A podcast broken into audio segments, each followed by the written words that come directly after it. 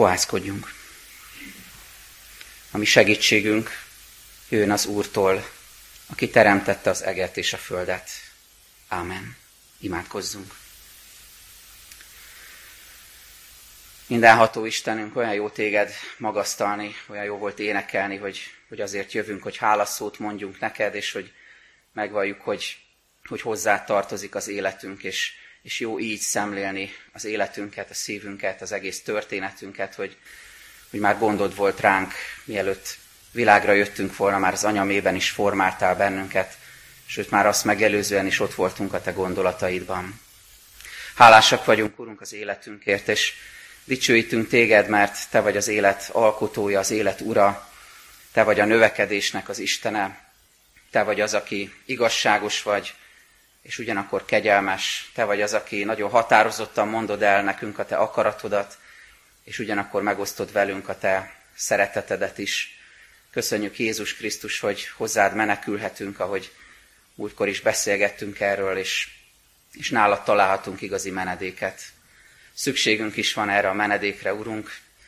Sok megpróbáltatásból, nehézségből, küzdelemből, betegségekből, fájdalmakból, vesztességekből jövünk most hozzád, és szeretnénk gyógyulni. Nem csak testünkben, de lelkünkben is. Szeretnénk gyógyulni egyenként is, családként, családonként is, gyülekezetként is, a te népetként. Szeretnénk, hogyha megtapasztalhatnánk a következő időszakban a te gyógyító kegyelmedet és növekedést hozó szeretetedet. Kérünk, hogy légy velünk ma is. Taníts bennünket, Urunk, hoz magadhoz egészen közel, és segíts rácsodálkozni örökkévaló terveidre. Adj örömet nekünk, segíts ennyire egyszerűen és őszintén megfogalmazni a hálánkat, mint ez a kisgyermek, ahogy mondta, hogy megköszöni a tejbegriszt az édesanyjának. Mi is szeretnénk ilyen egyszerűen, egyszerű szavakkal megköszönni neked az életünket, és mindazt, amit tőled kaptunk. Urunk, légy velünk ezen az Isten tiszteleten, áldj meg bennünket, akik a templomban vagyunk, és azokat is, akik otthonról követik ezt.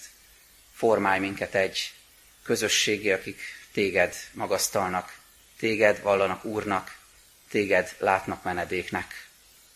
Ámen. Isten igét olvasom, figyelmes szívvel hallgassuk az igét és az ige magyarázatot.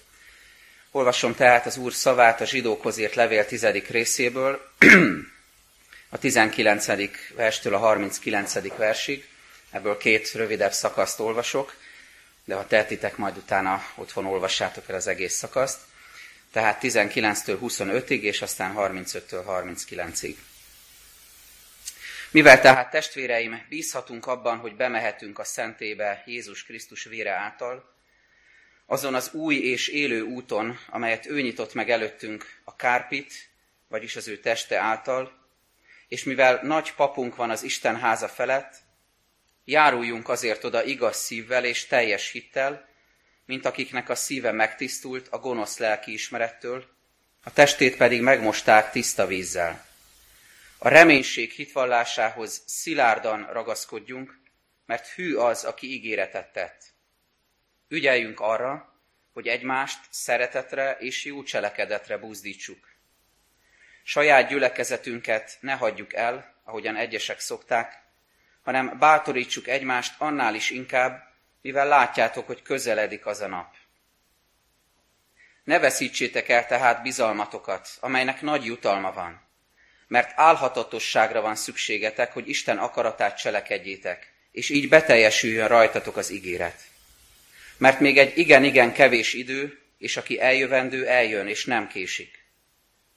Az én igaz emberem pedig hitből fog élni, és ha meghátrál, nem gyönyörködik benne a lelkem.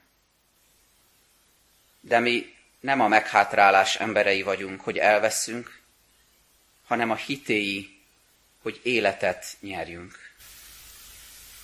Amen.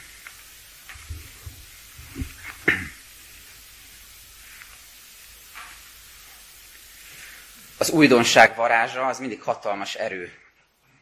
Most, hogy egyre több mindent tehetünk, vagy tehetünk újra, érdekes megfigyelni, hogy, hogy korábban hétköznapinak tartott és általunk sokszor gyakorolt cselekedetek is az újdonság erejével hatnak ránk. Úgy fagyizunk, úgy kávézunk, úgy találkozunk, úgy mozdulunk ki, úgy ö, ö, utazgatunk, mint hogyha soha nem tettük volna, olyan, mint hogyha most csinálnánk először, legalábbis sokak életén ezt látom, hogy, hogy olyan újszerűen hat ránk ez, hogy újra ezeket tehetjük, mint a soha nem tettük volna ezeket. De van egy másik aspektusa is az újdonságnak, amikor valami új dolgot, új eszközt, új tárgyat, vagy új lehetőséget kapunk az életünkben, és tele vagyunk várakozással, tele vagyunk izgatottsággal, mert azt gondoljuk valahogy a szívünk mélyén, hogy, hogy most jó lesz. Most, most végre jól fogom csinálni. Most végre jól fogok használni egy eszközt. Végre jól fogok élni egy lehetőséggel. Végre meg fogok újulni egy kapcsolatban, amit az Úr ad nekem. Lehet, hogy többen közületek vannak ilyen helyzetben most, hogy valami új kezdődik el egy kapcsolatban az életetekben, vagy egy teljesen új kapcsolatot, kapcsolódást ad számotokra Isten, egy lehetőséget. Vagy egy új eszköz került a kezetekbe, és ott van bennetek, hogy most nem akarom elrontani, mint talán korábban tettem. Most igazán jól fogom csinálni. Tele vagyok várakozással és izgatottsággal, mert ez jó lesz most, érzem. Egy nagyon hétköznapi dologgal jövök elétek. Én egy, egy új, új számítógépet kaptam, képzeljétek el, és, és te, tele vagyok lelkesedéssel. A lelkészi hivatalba került egy új számítógép, és Csaba segítségével sikerült beizítani. És hát úgy örülök neki, mint, mint egy gyerek a karácsonyi ajándéknak. De miért? Azért, mert az előző az olyan lomha és annyira lassú és annyira mi haszna volt, hogy hát rákattintottam valamire, és utána felálltam, kicsit jár, járkáltam az irodába, elintéztem pár dolgot, visszamentem, és addigra történt valami. Tehát körülbelül így működött, és a- akkora élmény, hogy rákattintok valami, és azonnal megtörténik, amit szeretnék. Elképesztő. Szóval jó, jó érzés, hogyha az ember kezébe egy új eszköz kerül, és egy új lehetőséget kap. És amikor valami új kezdődik el az életünkben, akkor így, így vagyunk tele örömmel és várakozással. Múlt vasárnap a meneküléseinkről beszéltünk, talán emlékeztek még rá, hogy mit jelent az, hogyha menekülünk valamitől, valami elől, és mit jelent ez, amikor oda menekülünk Jézushoz. Hogyan válik számunkra Jézus Krisztus igazi menedékké. Ma pedig egy kicsit folytatva ezt a témát, vagy egy picit kapcsolódva ehhez az előző üzenethez, arról szeretnék szólni, hogy mi következik abból, hogyha Krisztus az életünk menedéke, hogyha tényleg ő a menedékünk, mi következik ebből az életünkre nézve. Az apostol a zsidókhoz írt levélben, ebben a részben megújít bennünket a keresztény identitásunkban, amikor azt mondja, nagyon bátorító, nagyon felszabadító üzenetként, hogy nem a meghátrálás emberei vagyunk, hogy elveszünk, hanem a hit emberei, hogy életet nyerjünk. Annyira jó most hallani valami újnak az elején ezt a mondatot, hogy nem a meghátrálás emberei vagyunk, hanem a hit emberei. Hogy tényleg így legyen, ahhoz figyeljünk Isten igényére, hogy, hogy vezessen bennünket és megújítson ebben minket. Egy kicsit másként is fogalmazva ezt a gondolatot, hogy nem a meghátrálás, hanem a hit emberei vagyunk, keresztény emberként, hogyha Krisztus tényleg az életünk menedéke, a szívünk menedéke, akkor nem hátrafelé élünk, hanem előrefelé. Nem egy hátrafelé tekintő életet élünk elsősorban, hanem előre tekintő életet, előre ért életet. És nem azért beszélünk erről, mert abban bízunk, hogy most már tökéletesen biztos, hogy hogy vége van a járványnak, már, már minden jó lesz, minden oké okay lesz, túl vagyunk minden megpróbáltatáson, és tökéletesen biztosak lehetünk abban, hogy nem lesz soha többé ilyen nehézségünk, nem lesznek ilyen küzdelmeink, veszteségeink, kísértéseink, szorongattatásaink, félelmetes helyzeteink, és valami új jön, és, és minden oké okay lesz, és minden szuper lesz. Nem, és ebben nem is bízhatunk ilyen tekintetben hanem azért beszélünk erről, hogy, hogy nem a meghátrálás emberei vagyunk, hanem a hit emberei, hogy életet nyerjünk, mert mindezek, amiket az előbb felsoroltam, valószínűleg újra meg fognak történni. Nem biztos, hogy ugyanígy, lehet, hogy másképpen. Nem elkeseríteni akarlak benneteket ezzel, de nézzünk szembe ezzel. Mindezek valószínűleg meg fognak történni még az életünk során, és Isten megengedi, hogy ezek megtörténjenek, de ha Krisztus a menedékünk, akkor nem megtorpanva, nem meghátrálva, hanem előre tekintve, hit embereiként élhetünk.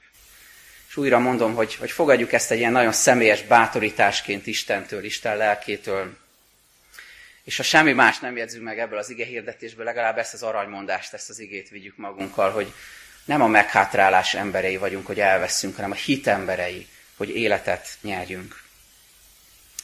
Az ebben való megújulásra minden nap egy csodálatos lehetőség, és így a mai nap is erre lehetőség. És arról szeretnék ezért beszélni egyrészt, hogy mit jelent a meghátrálás emberének lenni, vagyis hátrafelé élni, és mit jelent a hit emberének lenni, vagyis előre tekintve élni.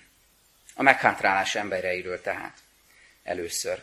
Az apostol ebben a szakaszban egészen profétai lelkülettel, hevülettel és, és keménységgel is egyszerre beszél, vagy párhuzamosan beszél az Istennek az ítéletéről és az Isten kegyelméről. Arról, hogy hogyan talál meg bennünket az, amikor szembesít minket Isten az igazsággal, és hogyan talál meg minket ugyanakkor Istennek a szeretete is. Egyszerre bátorít, és ugyanakkor keményen is tanít minket. Arról beszél, hogy közeledik Jézus visszajövetele. És gondoljatok bele, hogyha ez akkor igaz volt, akkor most előre mentünk már 2000 évet az időben, mennyivel inkább így van most, hogy közeledik az a nap. Arról beszél tehát, hogy közeledik Jézus visszajövetele, sokasodnak a jelek, és vele együtt a megpróbáltatások is. És ezért kulcskérdés, hogy keresztény emberként hogyan tudunk Krisztusba kapaszkodni. Hogyan válik ő valóban menedékké számunkra. Hogyan lesz igaz az, amiről a múltkor beszéltünk. Hogyan lesz tényleg az életem menedéke, személyes oltalma maga Jézus Krisztus. Tudunk-e így kapaszkodni Krisztusba, vagy pedig amikor látjuk a jelek sokasodását, és látjuk, hogy, hogy Jézus visszajövetele közeledik, és látjuk a megpróbáltatásoknak is a, a sokaságát, akkor elgyengülünk, megrettenünk, inkább feloldódunk a világban, és meghátrálunk, ahogy itt az apostol mondja. Mert hogy ez mindig könnyebb útnak tűnik, fájdalommentesebbnek amikor tapasztalom azt, hogy mennyire nehéz ma hívőnek lenni, és inkább meghátrálok, és inkább feloldódok, és inkább kompromisszumokat kötök, és inkább azt mondom, hogy feladok azokból az elvekből és igazságokból, amik szerint egyébként élem az életem, és amik Isten igazságai. Meghátrálunk. Biztos ti is sokszor átéltétek már a meghátrálást. Én, amikor a családdal voltunk több alkalommal a sátorolja, sátorolja újhelyi kalandparkban, és két hegy között át lehet csúszni egy a végtelen hosszú kötélpályán, amikor a végét se lehet látni, hogy hova fog az ember megérkezni, akkor én már többször eljátszottam a gondolattal, hogy át fogok ott csúszni, tehát fejben megvan már, de nem került erre sor, viszont a legnagyobb meg a legkisebb gyerekem, hát most nem azt mondom, hogy simán, de átmentek. És csak néztem, hogy minden félelem nélkül fölülnek, és elindulnak, és, és siklanak át a, a semmi fölött, a szakadék fölött. És, és én, amikor odaérek, akkor, és többször volt már erre lehetőségem, én mindig meghátrálok. És valahogy lelkileg is átélhetjük ezt az élményt, amikor ott vagyunk egy ilyen helyzet előtt, hogy rá kéne bíznunk magunkat Istenre, és a hit emberének kéne lenni. De végig pörgetjük magunkba, hogy mi történhet, és akkor inkább meghátrálunk, inkább nem ilyen gyermeki hittel vagyunk, mint, mint akkor ott a gyerekek, hanem hanem sokkal túlgondoltabb módon állunk ott, és meghátrálunk egy ilyen helyzetben. De mi is a meghátrálás? Amikor támadások, üldöztetés, gúnyolódás miatt, vagy szorongattatás, veszteségek, vagy gyász, a betegség, a kudarcok, a bukásaink miatt, vagy a népszerűtlenség, a konfrontáció, a konfliktusok miatt, a hívő ember inkább visszavonulót fúj, inkább meghátrál megadja magát, feladja az elveit, a kincseit, és bele is nyugszik ebbe. Mint ahogy szoktuk mondani gyerekkorunkban, különböző lépéses játékoknál, hogy egyet előre, kettőt hátra, és egy idő után már csak kettőt hátra, vagy hármat. Ez a hátrafelé élés. Mert Jézus nélküli, mert a Jézus nélküli életünkre, a saját emberi képességeinkre, vagy éppen a képességeink hiányára tekintünk, a bűneinkre, a bukásainkra nézünk, és ezek alapján meghátrálunk. Egy, egy nagyszerű példa erre, talán többen emlékeztek erre, amikor, amikor Mózes kiküldi minden törzsből egy-egy embert kiválasztva a, a követeket, a kémeket, a felderítőket az ígéret földjére, és visszatér mind a tizenkét kém, és beszámolnak róla, hogy mit láttak, és tizen azt mondják, hogy egyébként szuper ez a föld, csak éppen, és ez a szó szerepel, hogy csak hogy csak hogy olyan erős nép lakja ott, olyan óriások laknak ott, hogy simán legyőznek, simán a földbe gyalulnak bennünket. Jön a tíz kém, és azt mondják, hogy egyébként nagyszerű lenne bemenni az ígéret földjére, és mennyire jó lenne ott élni, csak hogy olyan erővel állunk szembe, ami le fog győzni bennünket. És egyedül, pontosabban ketten, Józsu és Káleb mondják azt, hogy igen, nehéz lesz, de az Úr velünk lesz. És hogyha az Úrnak kedves ez a terv, akkor győzni fogunk. Akkor be fogunk menni az ígéret földjére. A meghátrálás ember azt mondja, hogy csak hogy. Látom a célt, látom az ígéret földjét, látom az Istennek az ígéreteit, látom, hogy nagyszerű lesz ez, lehetne ez. De hozzáteszem, hogy csak hogy. És a csak hogy miatt inkább egy lépés sem teszek, inkább hátrálok, inkább megfutamodok, meghunyászkodok. Egyébként a meghátrál kifejezés itt a görög eredetiben, a zsidókhoz írt levélben azt is jelenti, hogy valaki visszahúzódik fedezékbe, menedékbe vonul. Milyen érdekes, éppen múltkor erről beszéltünk, a menedékről. Csak éppen nem mindegy, hogy Krisztus a menedékem, vagy én számítok saját magamnak menedéknek. Az én általam felépített világ. A saját gondolataimból, tapasztalataimból építek menedéket, fedezéket, és abba vonulok vissza, mert az a biztos pont. Ki a menedék számomra? Kálvin, amikor ezt a részt magyarázza, akkor a következőképpen fogalmaz, aki meghátrál, az kivonja magát Isten hatalma alól. Krisztus számomra a hatalom és a menedék, vagy a saját kis világomat, ami biztosnak, biztonságosnak tűnik, tartom menedéknek, és oda húzódok vissza, mert ott biztonságban érzem magam. Ugyanakkor, ahogy mondtam, nagyon profétai keménységgel fogalmaz az apostol, és azt mondja, hogy Isten ebben nem gyönyörködik. Istennek ez nem tetszik. Isten nem gyönyörködik a meghátrálásban, a meghátrálás emberében. Mert Istennek más terve van az életünkre nézve. És másodszor erről szeretnék szólni, hogy mi nem a meghátrálás emberei vagyunk, hanem a hitéi, hogy életet nyerjünk, hogy ne elveszünk, hanem életünk legyen. Istennek ez a terve az életünkre, hogy előre felé éljünk. Hadd mondjak bibliai példát megint, mert ugye olvassuk, a, többen olvassátok ti is az apostolok cselekedeteit ezekben a napokban, éppen már nyolcadik résznél járunk, és ha csak erre a nyolc részre visszatekintünk, akkor egy elképesztő hullámzást, egy lelki, eh, hitbeli hullámzást vehetünk észre. Hogy milyen helyzetekbe kerül az Isten népe, az Isten gyülekezete egyháza. Jézus az, az első eh, részben, amikor felmegy a mennybe, mielőtt felmegy a mennybe, megígéri a a Szent Léleknek az eljövetelét, és azt mondja, hogy tanúim lesztek. Egy nagyszerű kezdés ebben a, ebben a könyvben. És utána még nagyszerűbb folytatás, hogy kiárad az Istennek a szent lelke, betelnek a tanítványok, az apostolok a lélekkel, és hatalommal és erővel prédikálnak, és emberek tömegei térnek meg. És utána még mindig a felszállóákban vagyunk, a harmadik részben Péter és János meggyógyítanak egy beteg embert, és, és mindenki eltátja a száját, hogy milyen hatalommal cselekszik az Isten. És mekkora erő van akkor, amikor az Isten választottai összegyűlnek, és rajtuk keresztül az Isten lelke működik. És milyen utána? Börtön. Az apostolokat börtönbe vetik, elítélik, kérdőre vonják, kihallgatják őket de aztán megint megerősödik Isten népe, kiszabadulnak, és, és növekszik a gyülekezet. Aztán jön az ötödik rész, az a furcsa történet Anániásról és Szafiráról. És megint elgondolkozunk, hogy hogyha ilyen nagyszerű a kezdet, miért kell ilyennek megtörténnie? Miért nem egységes az Isten népe? Miért nem tiszta a szíve mindenkinek? Miért engedi az Úr, hogy ez megtörténhessen? Aztán megint tisztulnak. Aztán jön az ötödik rész, és, és megint börtönben látjuk az apostolokat, és miután kiszabadulnak, azt, mondják, azt mondhatjuk, hogy és talán ők is ezt mondták, hogy oké, okay, most már volt elég megpróbáltatás, most már jön egy, egy gazdagítóbb időszak, egy, egy olyan, amikor nyugodtan élhetjük meg a hitünket. És jön nem egy külső, hanem egy belső ellentét, egy belső feszültség. Az apostolok és, a, és más csoportok között kialakul egy, egy ellentét, és utána ezt rendezni kell. És akkor választják ki a diakónusokat, hogy hogy rendezve legyenek a gyülekezeti szolgálatok a közösségben. És aztán azt mondjuk, hogy rendben van, túl vagyunk külső-belső támadásokon, most már nem jöhet semmilyen kihívás és próbatétel, mondhatnánk mi is. És ekkor kikapják ebből a, a választottak közösségéből Istvánt, és vértanul lesz belőle, és megkövezik, és azt mondjuk, hogy ezt nem lehet tovább bírni. Hogy engedheti Isten, hogy az ő népe ilyen megpróbáltatásokon menjen keresztül? És még nincs vége, mert előkerül egy Saul nevű ember, aki ott van ennél a megkövezésnél, és rendszer szinten kezdi el üldözni a keresztényeket. Nem csak egyet-egyet, hanem az összeset. Itt tartunk most. És ha csak ezt látjuk, hogy, hogy milyen hullámzáson megy keresztül az Isten népe, és mégsem hátrálnak meg, akkor értjük meg, hogy mit tanít itt az apostol.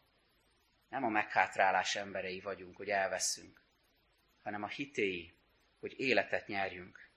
Mert az Isten népe mindig előre fele megy, nem torpan meg. Ez az Isten népének a története. Emlékeztek, mit mondtunk az első részről, az abcsel elejéről? Hogy Jézus azt mondja, hogy tanúim lesztek Jeruzsálemben, Júdeában, Samáriában és a föld végső határáig. És mit látunk? Elindul az üldözés, és a keresztények eljutnak a föld végső határáig. Mert Isten még az üldözést is fel tudja használni az ő népe életében és az evangélium hirdetésében.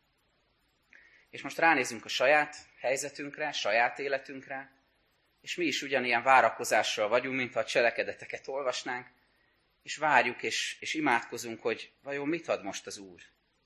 Ilyen megpróbáltatások, ilyen globális krízis után, vagy krízisben még benne élve. Mit fog nekünk adni? Hogyan akar tisztítani bennünket? Hogyan fogja elérni az életünkbe, hogy ne a meghátrálás emberei legyünk, hanem tudjunk előre menni, ezek után is. Amikor sokatok életében, sokunk életében személyes tragédiák vannak, ha visszanézünk erre az évre. Vesztességek, halálesetek, csalódások, lelki gyász, traumák, konfliktusok, házasságoknak a megromlása, aztán reménységünk szerint megújulása, rengeteg feszültség. Hogyan fog Isten valami jót ebből kihozni? Mit jelent a hit emberének lenni, és előre felé menni? És egy pillanatra hadáljak itt meg, anyák napjára utalva, akkor ezen gondolkoztam ezen a mondaton, hogy, hogy nem a meghátrálás, hanem a hit emberei vagyunk. Isten elém hozta tényleg az édesanyáknak a szívét és, és szolgálatát. Hogy ez mennyire igaz különösen a tényleg hitben élő édesanyákra, hogy nem a meghátrálás emberei. Itt a gyülekezetben nagyon sokféle családdal, édesanyával, édesapával, gyerekekkel találkoztam, és annyira jó volt azt látni, hogy Isten hogyan munkálkodik az életetekben, kedves édesanyák és nagymamák, különböző életkorúak. Hogyan munkálkodik, és hogyan éri el a lelkével, hogy ne a meghátrálás legyen rátok jellemző. Jöttek tragédiák, vesztességek, küzdelmek a gyerekekkel, kisgyerekkorban, kamaszkorban, fiatal felnőtt korban. Jöttek vállások, egyedülmaradások, jöttek megpróbáltatások, nehézségek, és, és az édesanyák mégis mennek tovább, és minden nap felkelnek, és reggelit készítenek, és útra bocsátják a gyerekeiket, és szeretik a férjüket, és összetartják a családot. Nem a meghátrálás emberei, hanem a hitéi, hogy életet nyerjenek, és rajtuk keresztül mások is. Az életet tapasztalhassák meg Isten lelke segítségével. Pálapostól azt mondja a Filippi, 3, Filippi 3-ban, hogy ami mögöttem van, azt elfelejtve, ami előttem van, annak neki feszülve futok egyenest a cél felé. Ezt jelenti a hitem emberének lenni. Nem csak édesanyaként, hanem egyáltalán hívő emberként, hogy nem hátrálunk meg, hanem a hit emberei vagyunk, és előre felé tekintünk. És még négy dolgot engedjetek meg, hogy hadd emeljek ki az igényből, amit ma olvastunk, hogy mit is jelent ez a hit emberének lenni, mit jelent hit, a hit embereként élni. Nézzétek meg, hogyha van lehetőségetek követni a Bibliát, a 23. verset először. A reménység hitvallásához szilárdan ragaszkodjunk, mert hű az, aki ígéretet tett. Másként fogalmazva, tartsunk ki rendületlenül, rendíthetetlenül a reménységünk megvallása mellett. Ez a hitvallás szó, ez nem valami ünnepélyes, dogmatikus megfogalmazást jelent, hanem a hitünknek az egészen hétköznapi személyes megvallását. Azt, hogy beszélünk a reménységünkről. És csak egy kérdést teszek fel, gondolkozzál rajta, hogy mi uralja a megnyilvánulásaidat, a kommunikációdat manapság ezekben a napokban. Mik a legfőbb témáid? És mi sugárzik át ezeken a témákon, megszólalásokon? Mert a hit embere, mondja itt az apostol, rendíthetetlenül kitart, a reménység megvallása mellett. Lehet beszélni bármiről, közéleti témákról, az egészségügyről, az oltásról, de olyan jó lenne, hogyha a hit embereiként átsugározna rajtunk a reménységünknek a megvallása, hogy más, mások életébe is ezt a reménységet hozhassuk. Aztán a 24. vers. Ügyeljünk arra, hogy egymás szeretetre és jó cselekedetre búzdítsuk. Mit jelent ez? Azt jelenti, hogy, lehetünk, hogy jelen lehetünk egymás életébe bátorító, inspiráló, vigasztaló, példaadó jelenléttel. Az egyik házi csoportunkban beszélgettünk a héten a, a fiatalok felé való szolgálatról, meg arról, hogy hogyan lehet megtartani a fiatalokat a gyülekezetünkben, hogyan lehet feléjük szolgálni. Nagyon sok konfirmandus készül most a, a fogadalomtételre, és ennek kapcsán is beszélünk erről. És ahogy olvastam ezt az igét, ez nagyon megérintett, hogy egymást szeretetre és jó cselekedetre buzdítsuk. Hogy a mi feladatunk idősebb generációnként ne, nem az a gyerekek és a fiatalok felé, hogy, hogy az órukra koppintsunk, és mindig elmondjuk nekik, hogy keresztényként így, meg így kell élned, így kell öltözködnöd, így kell viselkedned, ezeket a szabályokat kell betartanod, hanem sokkal inkább az, hogy a szeretetre és a jó cselekedetre buzdítsuk őket, a saját példánkon keresztül.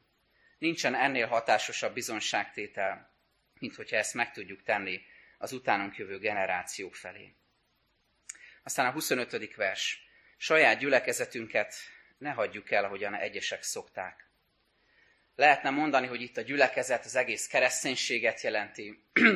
Lehetne gondolni arra, hogy a saját református keresztény felekezetünket jelenti, vagy éppen a, a, mi saját gyülekezetünket, mint közösséget. Igazából ez a szó azt jelenti, hogy összegyülekezés. Hogy ne hagyjuk el a saját összegyülekezésünket, ez azt jelenti, hogy ne hanyagoljuk el a közösség gyakorlását egymással. Hanem éljünk a lehetőséggel, és olyan jó, hogy most erre egyre inkább lesz lehetőségünk itt a templomban is, és természetesen aki még nem teheti, az máshogy is ebbe bekapcsolódhat. De a lényeg, hogy a hit emberei, mondja az apostol, keresik annak a lehetőségét, hogy egymással közösségben, összegyülekezésben lehessenek. És végül a 36. vers, mert álhatatosságra van szükségetek, hogy Isten akaratát cselekedjétek, és így beteljesedjen rajtatok az ígéret, hogy Krisztus hamar eljön. Álhatatosságra van szükségetek, hogy Isten akaratát cselekedjétek. Azt gondolom, hogy ebben mindannyiunknak megújulásra van szükségünk gyerekekkel, hittanosaimmal, fiatalokkal, konfirmációra készülőkkel beszélgetve, de talán az idősebbeket is érintheti ez a téma. Sokszor észrevettem, észrevettük, észrevehettük, hogy egy picit úgy, úgy meglassultunk.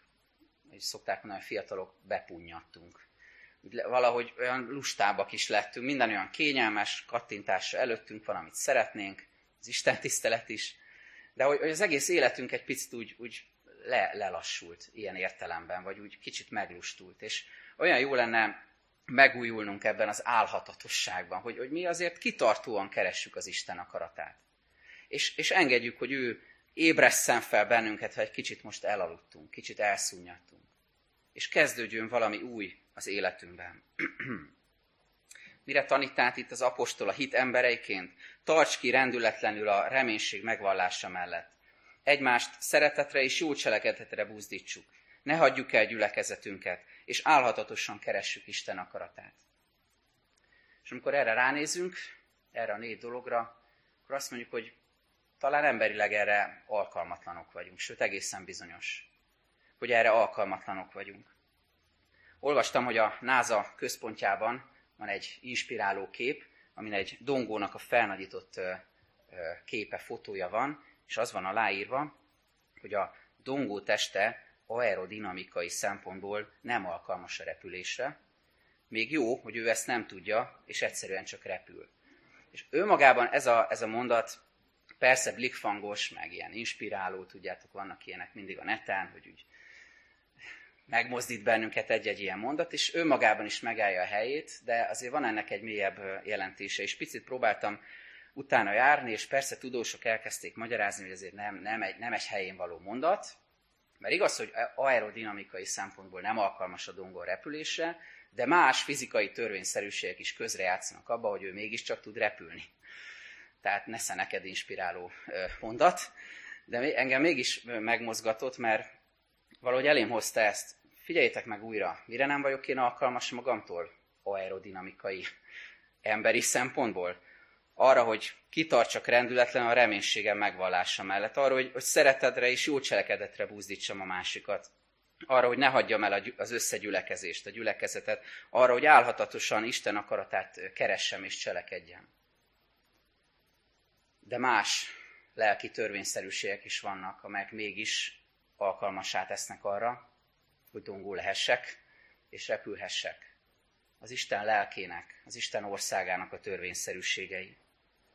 Az Isten lelke betölt bennünket, akkor nem a meghátrálás emberei leszünk, hanem a hit emberei, akik tudnak bizonságot tenni a reménységükről, akik egymást bátorítják jó cselekedetekre és szeretetre, akik kitartanak a közösségük mellett és az összegyülekezés gyakorlása mellett, és akik álhatatosan keresik Isten akaratát.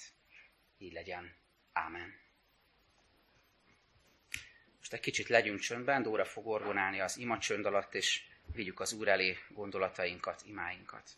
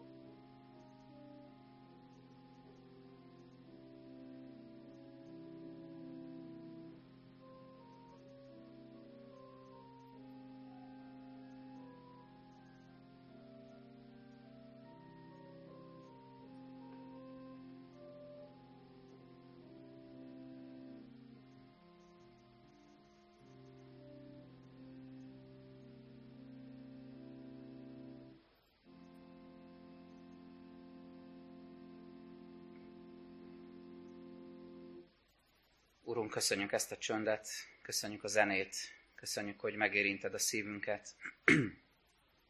Köszönjük, hogy szólsz hozzánk, és hogy ez a szó, ez éltető szó. És hálásak vagyunk ezért a mai igéért, üzenetért, hogy nem a meghátrálás emberei vagyunk, hogy elveszünk, hanem a hitéi, hogy életet nyerjünk. Szeretnénk könyörögni azért, hogy adj ilyen lelki megújulást mindannyiunknak, egyenként is, újítsd meg a családjainkat, légy Urunk különösen ezen a mai napon is az édesanyákkal, erősítsd meg őket a szolgálatukban, az anyai hivatásuk gyakorlásában, vagy nekik szeretetet, türelmet, és add, hogy valóban a hit embereiként tudják összetartani a családot. És Urunk, a család többi részének pedig adj figyelmességet, szeretetet, hogy tudják az édesanyákat támogatni, és tudjuk megélni a tőled kapott szeretetet a családunk közösségében. És könyörgünk azért is, Urunk, hogy hogy segíts a, a hit embereiként élni a gyülekezetünkben, amikor tervezünk, amikor előre tekintünk, amikor kérjük a Te vezetésedet, akaratodat. Segíts, hogy a körülmények ne rettentsenek bennünket vissza, hanem tudjuk rád bízni magunkat teljesen, a hit embereiként előre tekintve. Kérjük, hogy hadd legyünk a, a hit a nemzetünkben is, küldj bennünket a te követeidként, a, a jó hír hírnökeiként, hogy a, a reménység hitvallását tudjuk szólni, és a, a szomorú, depressziós, lelombozott, keserű, cinikus emberek és közösségek közé hadd tudjuk vinni a jó hírt, az örömhírt. Urunk, szeretnénk imádkozni az érettségére készülő fiatalokért, kérünk, hogy erősítsd meg őket, adj nekik benned való bizalmat, rátekintést, hitet, és azt, hogy hadd sikerüljenek ezek a vizsgák, amikre oly sokat készültek. Nem könnyű, nem mindennapi körülmények között.